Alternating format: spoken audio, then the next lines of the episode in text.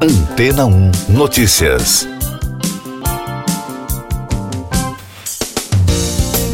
Bom dia!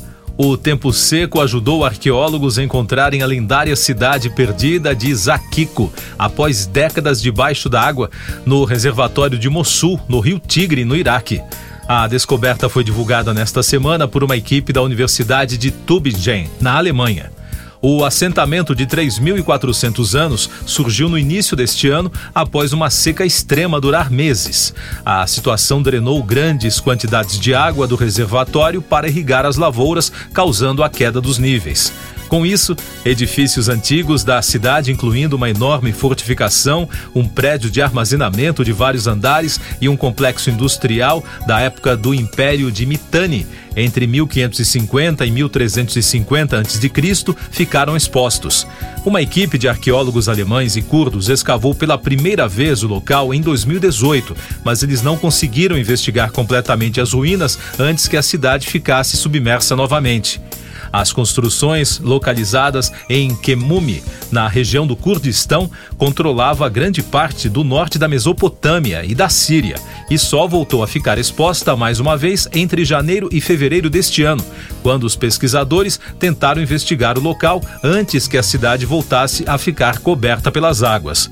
Um dos principais pontos de destaque das construções antigas são as muralhas do forte, algumas com vários metros de altura que estavam extremamente bem conservadas, apesar de ficarem mantidas debaixo da água durante mais de 40 anos. Segundo os investigadores, a condição de conservação das paredes, feitas de tijolos de barro secos ao sol, deve-se ao fato de o edifício ter sido coberto por uma camada protetora de entulho durante o terremoto que destruiu a cidade em 1350 a.C.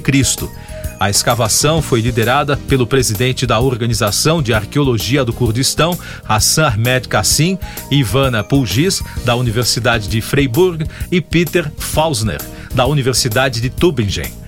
A construção é considerada muito importante porque enormes quantidades de mercadorias devem ter sido armazenadas no complexo, provavelmente trazidas de toda a região, afirmou Puges ao tabloide britânico Daily Mail. Os arqueólogos agora esperam fornecer informações importantes sobre o fim da cidade do período Mitanni e o início do domínio assírio na região, incluindo política, economia e história. E daqui a pouco você vai ouvir no podcast Antena 1 Notícias. A Covid-19 continua a se disseminar no mundo em nível intenso, alerta a OMS. União Brasil lança pré-candidatura de Luciano Bivar. Câmara aprova urgência de projetos que podem reduzir contas de luz e preços dos combustíveis. A Organização Mundial da Saúde alertou na terça-feira que a pandemia de Covid-19 continua a se disseminar em nível bastante intenso pelo mundo. Durante sessão de perguntas e respostas da entidade na terça-feira, a líder técnica da instituição, Maria van der Kolff, destacou o fato de que há uma queda no número de testes para a doença.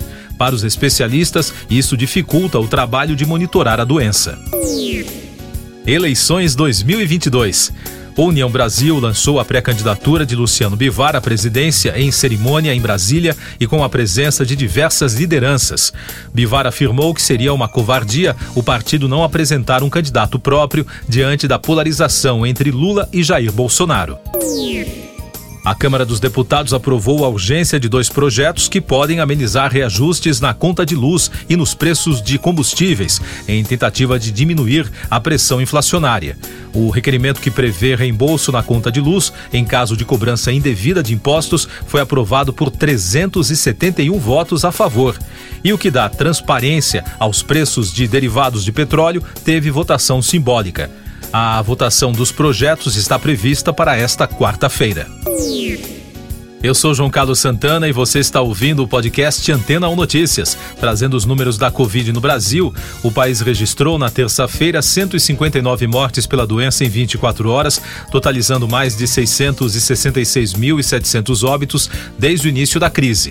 A média móvel nos últimos sete dias é de 110 com tendência de estabilidade. Também foram notificados mais de 41.400 novos casos, somando mais de 31 milhões. Com isso, a média móvel de infecções no mesmo período de sete dias foi a 26.200.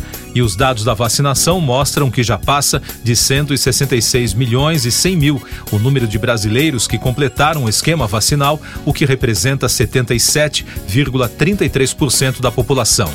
Em São Paulo, o Comitê de Medidas de Vigilância em Saúde do governo do estado voltou a recomendar o uso de máscaras contra a Covid em ambientes fechados. A mudança ocorreu após uma alta de 120% de internações pela doença em maio. Mais destaques do Noticiário Nacional no podcast Antena 1 Notícias. O número de mortos pelas chuvas em Pernambuco subiu para 106, de acordo com o balanço do governo do estado. As buscas por desaparecidos seguem em Vila dos Milagres, no Recife, no Curado 4, em Jaboatão e em Areeiro, em Camaragibe. O total de desabrigados já passa de 6.198. A Polícia Rodoviária Federal criou uma comissão interventora para investigar a morte do homem asfixiado e morto dentro de uma viatura da corporação em Sergipe. Os interventores são cinco agentes de Brasília e um do Ceará. O grupo é presidido pelo diretor executivo em exercício da PRF, Daniel Souto.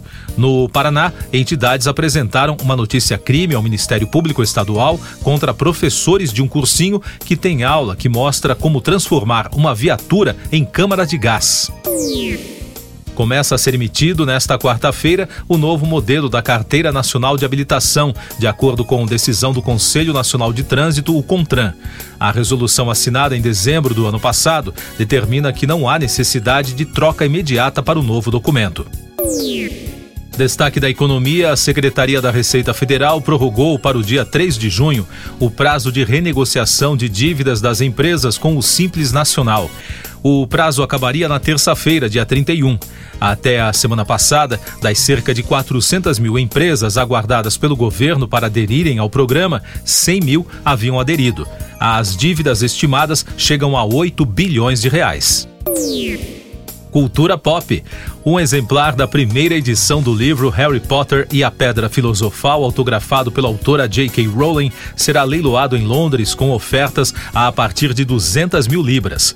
A rara publicação é uma das 500 cópias de capa dura do livro que foram impressas em uma primeira tiragem em 1997. O livro está sendo vendido pela casa de leilões Christie's. Cinema. O filme Top Gun Maverick se tornou a maior bilheteria de estreia na carreira do ator Tom Cruise, que estreou na última sexta-feira nos Estados Unidos. A produção já arrecadou mais de 100 milhões de dólares em vendas de ingressos, de acordo com a Paramount Picture. O estúdio trabalha com estimativa de arrecadação que ultrapassa os 150 milhões. Outro destaque do novo Top Gun é a presença de Val Kilmer no elenco. Essa foi uma das exigências de Tom Cruise, que atua também como um dos produtores na franquia. Música. A cantora e compositora britânica Jessie J anunciou que fará um show em São Paulo no dia 10 de setembro no pavilhão Pacaembu, após o Rock in Rio. No Festival Carioca, a artista substituirá Joss Stone no palco Sunset no dia 8, no mesmo dia de Corinne Bailey Ray, Gloria Groove e Duda Beat. Últimos destaques do podcast Antena 1 Notícias, edição desta quarta-feira, 1 de junho. Os novos envios de armas americanas à Ucrânia aumentaram o risco de um conflito militar entre Rússia e Estados Unidos, alertou o vice-ministro das Relações Exteriores da Rússia, Sergei Lavrov, em declarações à agência RIA Novosti. Na China, a cidade de Xangai começou a retomar nesta quarta-feira de maneira lenta as atividades depois que as autoridades flexibilizaram as restrições anti-Covid, que provocaram um confinamento de dois meses e afetaram duramente a economia chinesa. Na Espanha, Casia Galânio, ex-mulher de Abdelaziz bin Khalifa Al Thani, tio do emir do Catar, foi encontrada morta em casa na cidade de Marbella no último domingo, informaram as agências de notícias na terça-feira.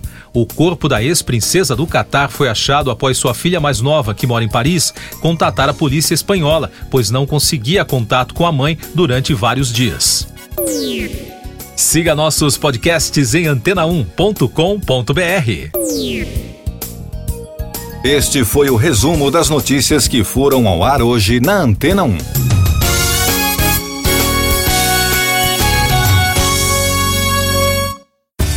Depois de tanto conteúdo legal, que tal se hidratar com água rocha branca? O consumo regular de água durante o dia traz benefícios para a saúde, como, por exemplo, manter a pele bonita e hidratada. Rocha Branca, da fonte direto para sua casa. Depois de tanto conteúdo legal, que tal se hidratar com água rocha branca? O consumo regular de água durante o dia traz benefícios para a saúde, como, por exemplo, manter a pele bonita e hidratada. Rocha Branca, da fonte direto para sua casa.